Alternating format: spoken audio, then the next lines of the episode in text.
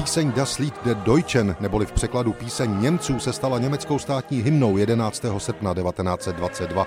Melodii povýšila na národní hymnu německá sociálně demokratická vláda a rozhodnutí potvrdil říšský prezident Friedrich Ebert i těmito slovy jednota a právo a svoboda. Tato tři slova z písně básníka měla význam v dobách vnitřní roztříštěnosti a potlačování touhy všech Němců.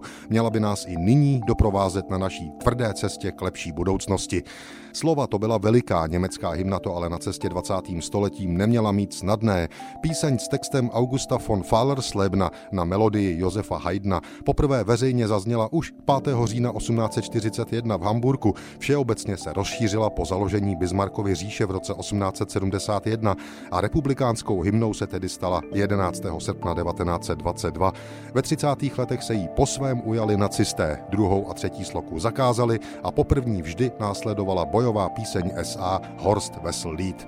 To vedlo k tomu, že po druhé světové válce spojenci zakázali komplet všechno, včetně původní nevinné hymny z 11. srpna 1922.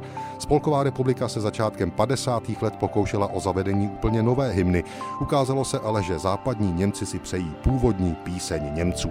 V dubnu 1951 si spolkový kancléř Adenauer v parlamentu demonstrativně a z hlediska spojenců provokativně píseň Němců zanotoval a okamžitě tak její problematiku vrátil na politický pořad dne. Nakonec Adenauer spolu se spolkovým prezidentem Heusem prosadili pro státní příležitosti zpěv alespoň třetí sloky národní hymny. Spojenci předstírali, že nic nevidí. Tuto hymnu převzali po znovu sjednocení Německa i východní země. Formální zákon o státní hymně ale Německu paradoxně chybí dodnes. thank you